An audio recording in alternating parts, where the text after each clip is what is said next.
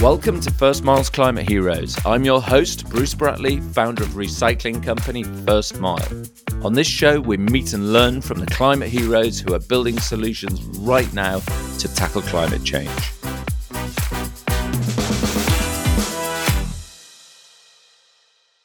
Today's guest on Climate Heroes is Nigel Harvey, CEO of Recolight, an electronics recycling company. But Nigel is also an active member of the environmental and social disobedience movement Extinction Rebellion, and it is in his capacity as an activist that he talks to us today. Nigel, welcome to Climate Heroes. I understand you have a family, you run a very successful business, and I have no doubt enjoy life fully. But you've been arrested, I believe, six times, and you are putting your ability to work, see your family, your freedom at risk with your work at Extinction Rebellion. Is it worth it? And is your activism working? That's a really hard one, Bruce. I mean, I think when Extinction Rebellion burst on the scene back in 2019, we had a really big impact on people, and far more individuals are now really aware of the scale of the climate crisis, the threat of the climate crisis. Something like 70% of people think it's either concerning or very concerning. And so we've definitely moved that perception of the scale of the problem. But what we haven't yet seen is much in the way of material change from our government at the moment. And that's the sad bit because that's the place where we really need action. And so in some ways, we're seeing activism becoming, you know, a, a sort of more um, extreme. And I think that is in response to the failure of government to really tackle the issue. So I think I want to come back to another listeners will want to know what it's like to be arrested because probably most of the people on the on the uh, podcast haven't been arrested. But before we do that, just following on from fundamentally, I think what what you're trying to do is, is you're trying to move this thing called the Overton window, and I'm not sure whether you're trying to move it in one direction or just trying to widen it up. Can you te- can you explain a little bit about what this sort of the Overton window is around the sort of um, what sort of if you like acceptable political discourse and why that's so important? Yes, I mean, the, the Overton window is a sort of the range of policy ideas that are generally acceptable to most people at any given time. And if you look back 50 years or so uh, uh ago or so, you would say that actually drink driving was generally considered acceptable. It's okay to go down the pub and then drive back home it is absolutely not now. A huge proportion of people would say you shouldn't drink and drive, and that it's right to uh, to legislate for it. So th- there's been a, an Overton window change there, and so what we're trying to do is to encourage, or one of the things we're trying to do is for climate-friendly policies to be more generally acceptable within the uh, within the public, and that's because they recognise the scale of the problem that we are all facing, that humanity is facing, and how soon it's going to happen as well. And do you think actually it's going to be something else that pushes us into or moves the Overton window? Because people always say to me, you know, what, what what's the until recently, I people used to, I, have I've changed my answer. People used to say to me, what's the thing that's going to, you know, what's the, the climate shock that's going to get people to actually change their minds? I always used to say mass migration. Um, I think it's going to be a social force rather than a geophysical force. It might simply be now the cost of living crisis and the fact that these two things are sides of the same coin. And do you think that perhaps is is going to change the the view of, of, of politicians or, or the public more maybe than watching and worrying about um, uh, David Attenborough films? I think what's going to drive it is food, actually, and the price of food. And you look at the uh, the, the heat wave this year in Europe, um, the hottest heat wave in 500 years, longest um, in Europe, had a significant impact on crop yields in Europe. In the UK as well, the drought has resulted in um, a, you know, a number of crop reductions. So the, the potato harvest this year, they're smaller potatoes and there are less of them, and so the cost of potatoes is going to go up over the next few months take that so that was the the year in which we hit 40 degrees for the first time ever when that becomes the norm within five to 10 years and we routinely get, uh, you know, still hotter temperatures, the impact on our food is going to be devastating. And in the UK, we import 55% of all the food that we need. And so one of the things that countries are going to do, and, they, and India did this already this year, is they're going to stop exporting food. So India is the, the world's fourth largest producer of wheat They had a really, really bad um, uh, drought this year as well and heat wave, and they stopped exporting wheat because clearly you would, wouldn't you? You want to feed your own population with your own crops. And so we are particularly vulnerable given the, the lack of, um, you know, the, the, the, the amount of food that we're having to import. And there is a real possibility that within your and my lifetime, we will see food prices that are so high um, and, and food shortages that we, have, we start to get a breakdown in civil society. Because if you if you can't if you have to if you can't have a loaf of bread at any reasonable price, ultimately you and you've got to feed your family, you know, law and order breaks down. You start smashing the windows to get into Morrison's to grab a loaf of bread. Yeah, absolutely, and and and you know we've seen we've seen that in the not in the not too distant past with you know when there was thousands of um, coal miners who had uh, no no food and you know they they were having to go to very extreme measures just to feed their families. So um, it's never far it's never far beneath the surface. And are do Extinction Rebellion then um, campaign on specific? Well, I don't think they're a campaigning organisation as much as a sort of civil disobedience organisation, but are they are they organised around particular problems such as food security or cost of living or uh, migration, or is it very much around the sort of um, climate emergency umbrella?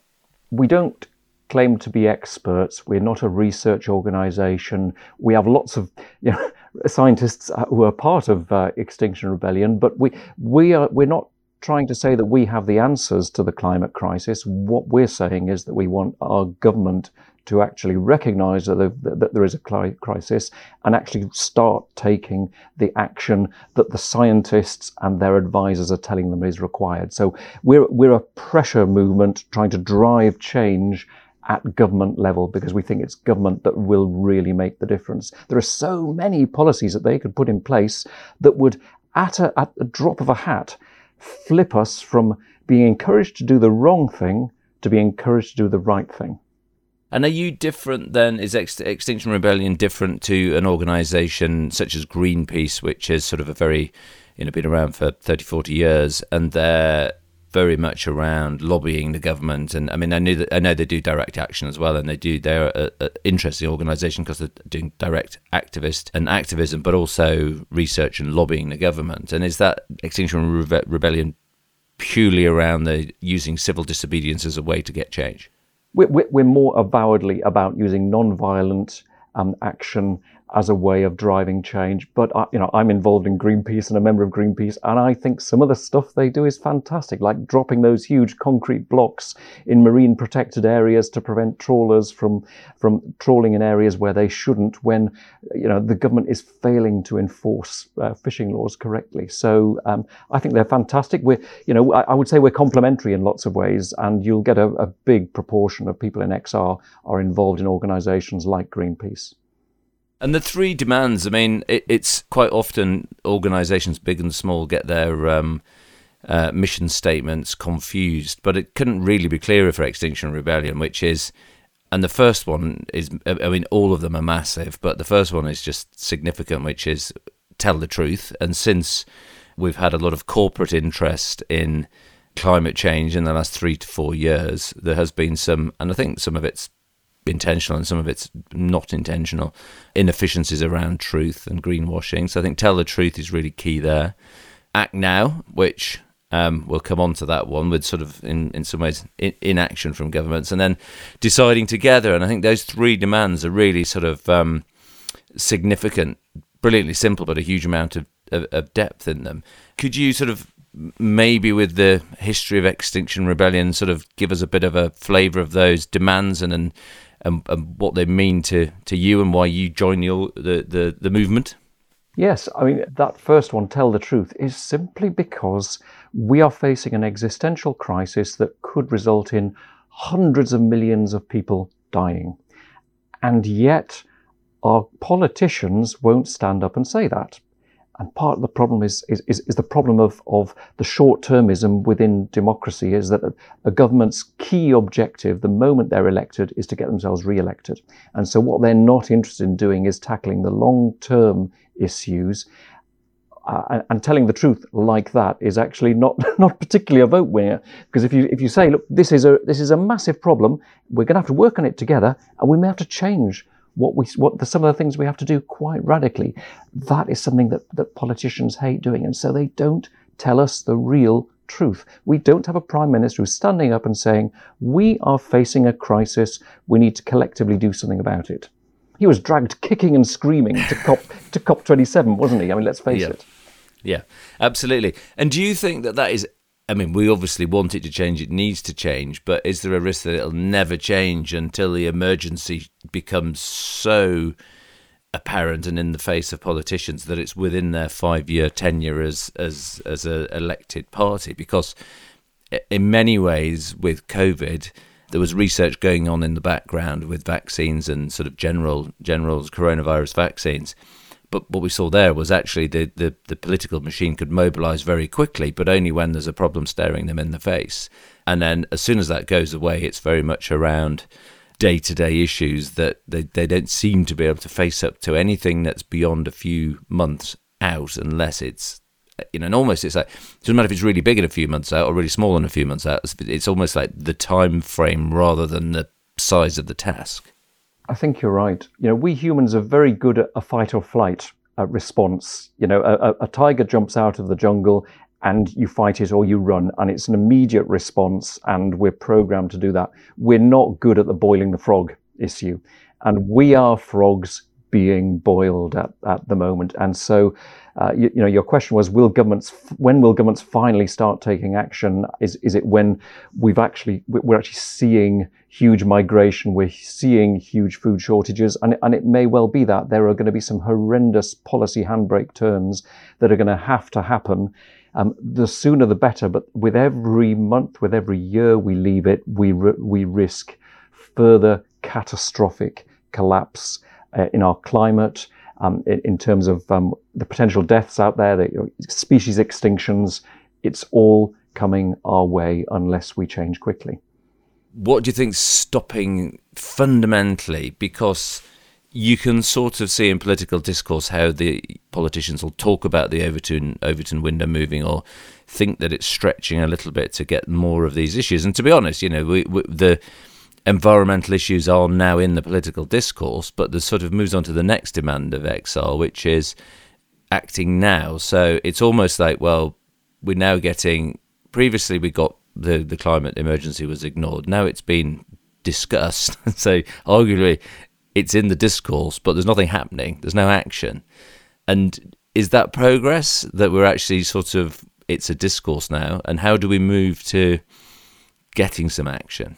I mean, yes, it's in the discourse, but I would say, in fact, the action is at the moment going backwards rather than forwards. Look what our current government is doing. Um, this week, they announced uh, that you know the first new coal mine in 30 years. Coal is the dirtiest of fossil fuels.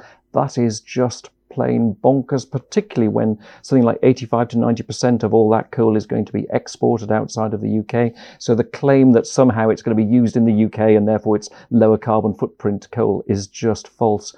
Look also what they're doing at, the um, licensing up to 100 new oil and gas fields. They announced that about um, three or four months uh, ago the International Energy Agency made it very clear to us that actually, if we're going to hit 1.5 degrees, and that's a really, really tough call now, but if we're going to hit 1.5 degrees, we cannot have any new oil and gas exploration.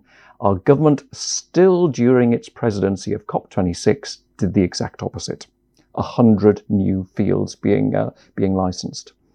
Which brings us on nicely to Just Stop Oil because they're very clear. They just do not want those licenses to go through, which is a brilliantly simple um, action that the government, actually, the government, it's easy for the government. They don't need to do anything. It's not even like they have to do something. they just need to not sign a piece of paper. Is are Just Stop Oil part of Extinction Rebellion? Are they a spin out? Are they supported in the same way? Uh, they're a, separate organisation. I, I mean, I think they're probably largely composed, or at least started by people who were involved in Extinction Rebellion. And, in a sense, what we've got is is a a range of organisations on the activist um, sort of axis, from from Friends of the Earth at one end through to Greenpeace, through to Extinction Rebellion, and then beyond Extinction Rebellion, you've got Just Stop Oil and Insulate Britain, who are who are even more activist than uh, than XR. So um, there are people involved in you know people involved in both XR and Insulate Britain and in and in Just Stop Oil, but they are separate organisations. And on that, that's that's helpful. And on and on that sort of um, axis of activism, if you like, do you think there's a a sweet spot where we are just aggravating the nation and switching people off versus a level of activism where it's an inconvenience to people um, or to the nation? And is that getting that sweet spot, if you like, is that is that important? I think it's a really good good point, and it's a really tough one. But then, when you look back through history, the suffragettes caused um, significant destruction in their time, and they were hated by the population. Martin Luther King's 76% disapproval rating. Um, look at the look at the strikes we're having this um, at, at the moment. The rail strikes, the postal strikes are happening in a way that is going to inconvenience people the most. So the rail strikes just just before and after Christmas, it's going to mean that a lot of us don't get to see, you know, Uncle and Aunt, Uncle Mabel and Auntie Jeff, you know, and disruption, inconvenience drives change in a way that sitting on the sitting on the on the side of the road or standing there with a with a placard just doesn't. Nobody listens to you. You don't hit the press. You don't get the the issue um, being discussed. So, Just Stop Oil are, are certainly very radical, and they've and they've they've been enormously inconvenienced a lot, a lot of people. But that has meant a lot, a, lot of spokespeople from, from JSO have been on various media programs explaining what they're asking for and making, to me, a, a very cogent argument for why the government should not be going ahead with those 100 new oil and gas licenses. And to be fair to them, they uh, and they say this on a regular basis. They went and blockaded the um, oil terminals initially, and everyone ignored them because it was there was there's nobody there. Um, so and it doesn't make a difference. So it, it's certainly working. So moving on then, because um, I'm really keen to hear your own personal story, Nigel. How you went from CEO of a recycling electronics recycling company um, to obviously still doing that, but to um, activist and a member of Extinction Rebellion. What was your What was your story? And um, yeah, tell us all.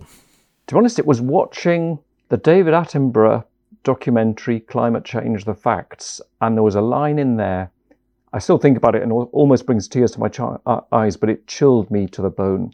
And he said, I'm paraphrasing slightly, that if we have not, the science tells us that if we have not taken dramatic action within the next 10 years, we face the irreversible destruction of the natural world and the collapse of our societies. And that phrase, collapse of our societies, is so shocking to me that actually it jolted me because prior to that, I'd spent more than a decade trying to reduce my carbon footprint, encouraging others to do it. You know, we had competitions. How can we reduce our carbon footprint by, by 20% or what? You know, and I look back through that decade, and despite my efforts and lots of other people, yours, I'm sure, you know, countless other people, the emissions kept rising. And it was clear to me that that previous tiny incremental approach of individual change had diddly squat impact on carbon emissions. They just went up and up. So that seeing that 2019 documentary from David Attenborough and then hearing about Extinction Rebellion, for me, it seemed so obvious that we, we have to use the tried and trusted methods of um, non-violent direct action to drive change because nothing else has worked. Nothing else has worked.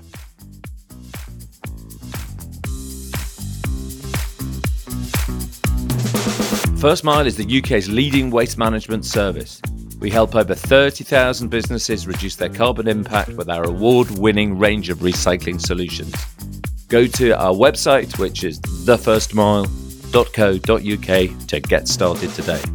If you're enjoying this episode, don't forget to subscribe. We have brand new episodes every Wednesday.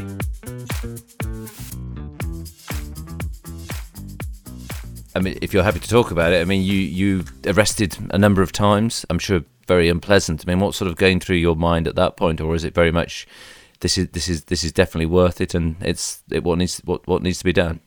Actually, I, I, would I would say there's a there's a sort of a peace that descends on me when I'm going to be arrested because I always choose to be arrested. I choose the, the the site and I choose the the issue, but I'm so convinced that this is a way of raising the profile of the climate crisis that I feel it you know at peace and reasonably comfortable in that process. And and one of the reasons is because you know, for a CEO to get arrested, for anyone to get arrested, actually, it doesn't seem quite right. It's it's it's it's very odd. And and and and what it does is it says to people, well, look, if if people are prepared to put themselves on the line in that way, then this must be really serious. And it's it's a way of, I hope, helping to bring through the serious nature of the horrendous situation that collectively we're all in now. And when you say you're you're you choose to be arrested, is that because you don't you if you're sitting somewhere you refuse to move? Or, yes, indeed. Or, I mean, the, the, the, police will ask you to move, and they, they have actually a sort of a, a, a, policy that they don't always apply of of asking you in in five different ways. Please, will you move? Uh, you know, which which gradually escalates. And they, you know, is there anything I can say to get you to move? If I don't, if you don't move, I'm going to have to arrest you. And so, at, at each one of those five points, you could know that you could just get up and walk away. And so if I choose not to get up and walk away, I know I'm about to be arrested. And I and I normally prepare for that. So you know, leave. I, I don't have my phone with me. You know, just have a bit of money in my back pocket, type of thing. And you know. Yeah, absolutely. But I've always wondered if you, how you choose to be arrested, but we now know. And have you had any sort of? Um, I mean, probably particularly the first time it happened, because I remember it was all over the sort of recycling press as well. Um, have you had any sort of problems with your board or raised eyebrows from your customers, or have they generally been very supportive? Generally, in fact, almost exclusively, very supportive. Before I was arrested the first time, um, we had a board meeting about uh, a month beforehand, and I said, um, by the way, I'm planning to be arrested next month. and uh, after they'd lifted their jaws off the, off the table, and I explained why, to their enormous credit, they said, well, look, this is in line with Recolight's values. Go ahead. You know, I, I remain, you know, hugely indebted to their support at that point because I think it would have been a lot harder, a lot harder if they turned around to me and said, Nigel, if you do that, you're out. And they didn't. And but you know, the converse is actually because because we are a recycling company, because we're working in the environmental space, I think it has helped to give us more authenticity. And the overwhelming, I know that the overwhelming proportion of our, our customers have been supportive of what, uh, what, I've done, but also of what, what the business is doing. And, and it's you know the business has actually grown in terms of membership um, since 2019 uh, quite significantly. Not not because of what I've done, or, or even you know even partly because of what I've done, but because I think that um, our profile has been raised. Our, the the team are all passionate as well, and that collective team approach and our team commitment to green issues has has shone through. And and my being arrested has been a small part of that shining.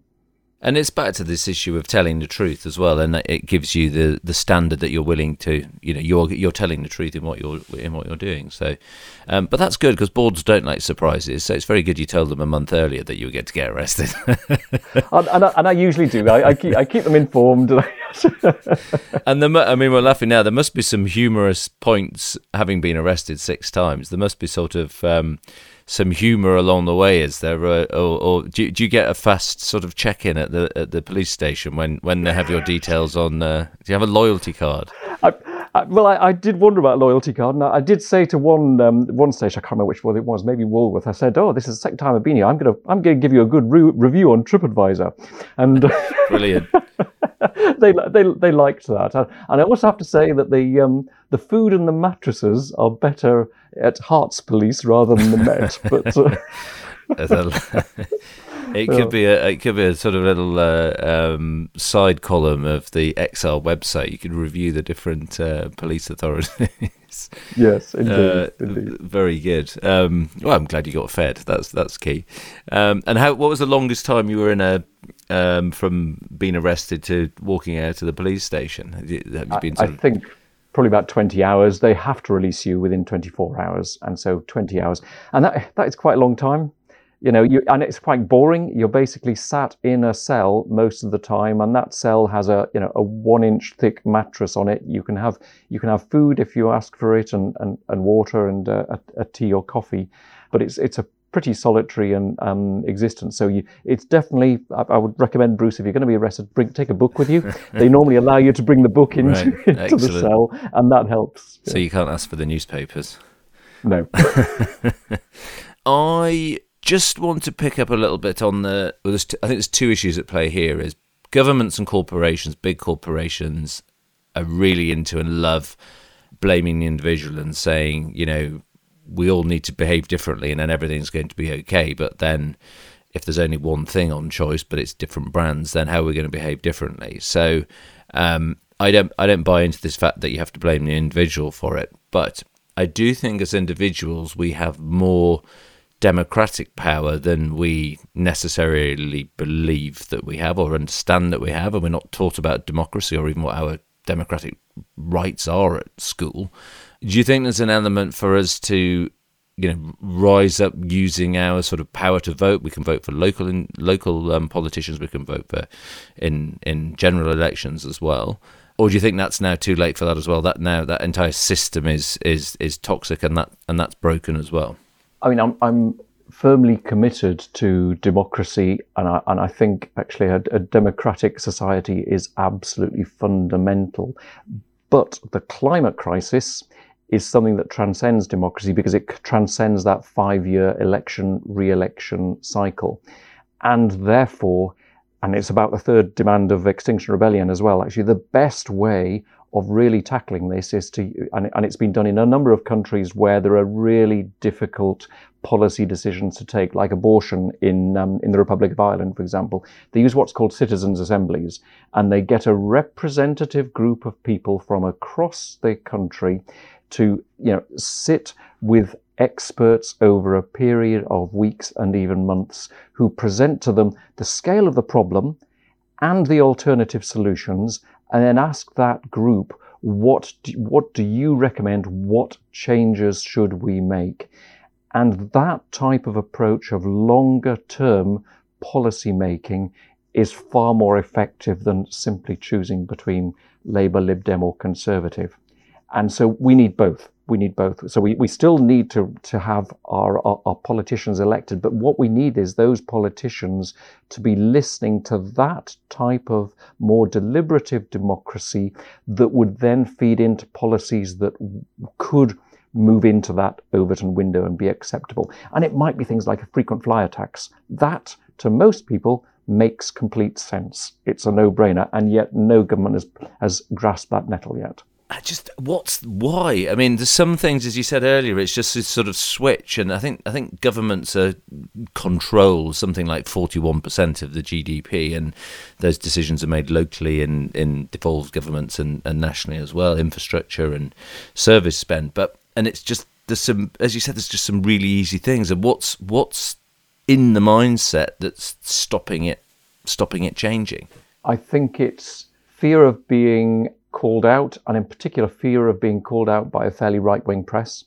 And that there are some, some of the mainstream media are, are controlled by a relatively small group of billionaires who have got very clear interests, and that drives the policies that those media are willing to support or not to support. And so we, we, we get situations that you, you get what could be sensible policy proposals that are actually really trashed by some of the press and that that is tragic because actually these policy proposals i mean we, you know onshore wind is a good example you know and in fact that we have now got a, a, you know a u-turn on onshore wind. But but what you know why back in 2015 did david cameron ban effectively ban onshore wind when it's um, it, you know most of the population actually support onshore wind? They actually say this is this is a good thing. Let's have it. You can just see that if you get energy from free from the um, from, from the wind why should we be burning more fossil fuels and yet there are interests that perhaps stop those from happening, and and we get we get media that that seek to really damage green policies. And even now, uh, you know, things like you know, media like the Daily Telegraph can can be incredibly reactionary against green policies and incredibly damaging of green policies. Yeah, and if you could if you could wave your sort of magic wand, what would the what would your sort of two or three big asks be? Like things that you could just change instantly by getting politicians to to to move the dial. I guess it would be it would be things that encourage us, make it easier for us to do the right thing, and harder and more painful to do the wrong thing. And so, um, making uh, travel is one is, is is one big area. So so making making it more expensive to fly simply by just taxing aviation fuel. It's bonkers that there's zero duty on aviation fuel, and yet there is huge duty on, on, on other fuels. So, so tax aviation fuel and a frequent flyer tax, use those money, that, that the money's raised to go into public transport that is convenient, cheaper, more accessible, and more available to people. Um, also start to do the same thing with, with private cars because the reality is actually we can't, it, it's when moving to electric vehicles is not the solution. We actually need to move to, you know, lock, stock and barrel towards public transport. So moving the window like that, that makes public transport just so much easier that why would you not do it and makes other forms of transport that are so much more damaging harder and more expensive that's just one example. And there are lots of others in, in food, for example, and your, your, your house and heating. And I'm I'm pleased that you made the connection there with the it's sort of the the Canadians. I think they they call it sort of tax and dividend, which is linking back the revenue raised from dissuading. It needs to go back into making the better choice better and not just sort of disappearing into um, the coffers of the tax office. Um, exactly. It's sort of like a, it's the stick and carrot, and, and the, the stick becomes the carrot, if you, if you see what I mean, if that's not mixing metaphors. Absolutely. And there's something big happening with Extinction Rebellion next April, April 2023. Can you tell us a bit about what's happening now? What we're trying to do is to increase the number of people who are really taking action on the streets because it is a numbers game, at least in part. When when you're dealing in protest and dealing in in non-violent direct action and trying to make a change, numbers really matter. And so what we're hoping to do is to mobilize at least 100,000 people on the streets of London on the 21st of April and, and, and thereafter for a few days with the simple demand, those, those three demands, tell the truth, act now, get, get our politicians to listen because all those other, other small individual approaches will not of their, of, on, on themselves make a difference. And 100,000 people, I mean, round, uh, I think it sort of rounds the uh, Houses of Parliament for several days. I mean, that is going to have, that is going to be um, uh, impressive and, and make a significant impact, hopefully. It, it will, and, and we need everybody to get involved. And Bruce, I'd love to see you there. I'd very happily bring a spare uh, Extinction Rebellion Excellent. flag along. I'll be there. I'd, I'd be honoured to stand be beside there. you. Fantastic, thank you. That is that is brilliant. Um, and it, you know, it's not it's not necessarily about getting arrested. I mean, within, within XR, probably five to 10% of people get arrested. For every person who gets arrested, you need other people doing lots of other tasks as well. And all of those other tasks are just as important, um, you know, from, from media and messaging, from planning, you know, from uh, websites, you know, a uh, huge, a huge amount of work needed, food and preparation on the day. Um, it all adds to a successful activity. And the, the people who get um, who, who, get arrested maybe the slightly higher profile ones, but they're they're no more important than those who are doing all the other really helpful things that that actually contribute to to what would will hopefully be a success. And is there a lot of communication before that? And obviously, you're you're coordinating with the uh, the police, etc. And it's not a surprise. But is there a lot of coordination to make sure that we're bringing the public on board with these things and on side with these things? Because you're going to cause significant disruption in central London, and you know my business is in central London. Um, we're permanently used to disruption, so it's fine. I mean, we totally support it. But the um, there's lots of lots of businesses I suspect wouldn't, and individuals wouldn't, and and is there quite a lot of work around? Explaining what's happening and why it's an inconvenience, or is it just a case of that's the output of the protest and we don't need to worry about that pre I'm not sure that we go in for a great deal of explaining to businesses exactly what's going to be going on, not least because we tend to be a bit fluid and flexible in our plans. We tend to respond respond rapidly to what the police are doing. And so you know, we have a phrase, be like water, and just, just move around everywhere. Uh, and so exactly where we end up is not always, uh, is, is not always certain even to our, even to ourselves because uh, there is no sort of um, command and control, I don't think, in Extinction Rebellion. Not at, not yeah. at all. And we we have sort of ten core principles, and the logic goes if you sign up to those ten core principles, and not sign up on the dotted line, we have no card membership or anything like that. But if if you agree with those ten principles, then you can act in, in Extinction Rebellion's name, and as a result, you that's enormously empowering because I'm involved with Extinction Rebellion in, you know, in, in the city I, I live, in St Albans. And we can, we can do stuff that we want, when we want, in a way we want, as long as we're aligned with those, with those 10 core principles. And lo and behold, actually it works because it, it's aligned with what everyone else is doing. And so the messaging all is, um, is, is fairly aligned and similar, even though what gets done and where can be quite different. I'm conscious that we've talked very much about you know what what needs to be done and the change that we need to get, which is sort of in some ways quite negative, but positive with all of the action that Extinction Rebellion are doing. But if I just step back from that for a second and think about the good news, the things that are happening, what are the climate initiatives that are getting you excited next year or that have got you excited this year? What's going what's going well? I mean, there is a continued shift of public perception that the climate crisis is really serious, and and the 40 degree temperature in the UK this year, I think, brought it home to uh, a lot of people. I see I see growth in in in people willing to to go plant based uh, rather than eating meat and dairy that are so much um, more in, environmentally damaging.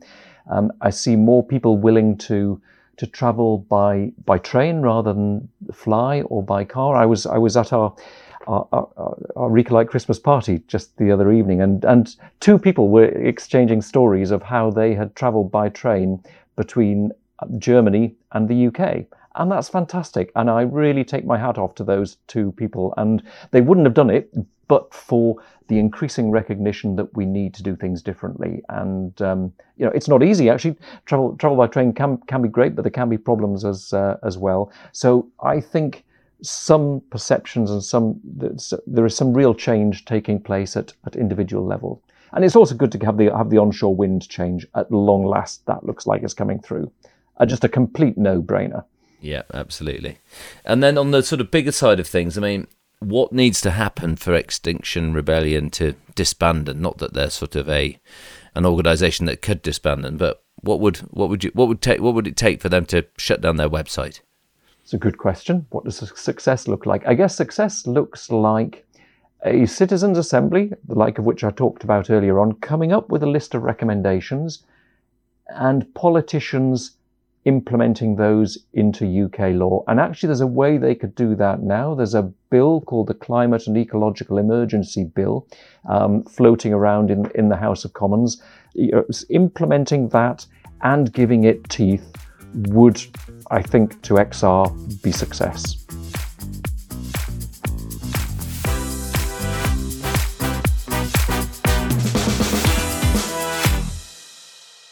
On this show, we're building a Hall of Fame for climate heroes, and we always ask our wonderful guests to leave something in First Mile's Climate Heroes Hall of Fame. So, what or who would it be? I would put in the Hall of Fame the 30 to 40 climate activists that are currently sitting in jail, that are either in jail because they've been um, found guilty of something or they're being held on remand, and a number of them are, are friends of mine. I think of a lady who's in who's in her late 60s, early 70s. She's profoundly deaf and she's being held on remand, awaiting trial probably until May next year. These are the real climate heroes, and I absolutely take my hat off to them because they have put their freedom on the line to try to draw attention to the climate emergency. Brilliant. Well, our thoughts are with them for sure. And we also have a a little challenge or question here for you, which is um, we're constantly trying to get people to form new habits or change their behavior or do things differently. And it can be a tiny thing or it can be a big thing to help reduce our impact on the planet. What would you suggest people try to do to move, shift their habits away from something that's higher impact to lower impact or something perhaps that'll um, engender change? To me, and, I, and I've made lots of changes in my own in my own life but you know, the change I think makes the most difference. It's not about going plant based or largely plant based. It's not about changing your electricity supplier to one that is uh, 100% green. It's n- not even about you know not flying anymore. To me, the change that really makes the most difference is actually pressuring the government because the sad truth is all of those individual changes and, and whilst when we all make indiv- individual incremental changes they they do make a difference the, it's the government that can really, at the drop of a hat, drive change that is thousands, hundreds of thousands, millions times more effective than any one individual change that, that you and I could do. So yes, let's all do the right, do those right things because we all know them. And actually, a, a lot of them, once you've done them, you, you actually quite, you, you, feel good about yourself. Um, but actually, it's driving the government. It's forcing the government. It's sh- saying to the government, you have to listen to us because this is totally serious. That's what will make the difference. Completely agree with that. Is there a thing that people can do? Um, I guess go and check out the Extinction Rebellion website and, and other sort of um, organisations promoting the government or trying to get the government to change, or is it something you can do? Go and talk to your local MP. What's what's the practical steps? I would encourage people to look at the XR website. There's a drop down list, and there are there is an XR group somewhere near you. Get involved with them and they will help you to start making your voice heard in a way that is hopefully effective. And they're a lovely bunch of people, by the way. they are so caring and kind. I've, I've really loved getting into community with them. Brilliant. Excellent. Nigel, I think we'll leave it there. I mean, absolutely fantastic um, to learn more about your role at XR and indeed XR as well and what we need to do to shift politicians, and hopefully there's some politicians listening who will actually sit up and start to think they need to use the powers that they have um, more impactfully. So thank you so much for coming on Climate Heroes. You've been a great guest and a pleasure to have you on the show. Thank you very much, Bruce. I've really enjoyed the, the, the discussion.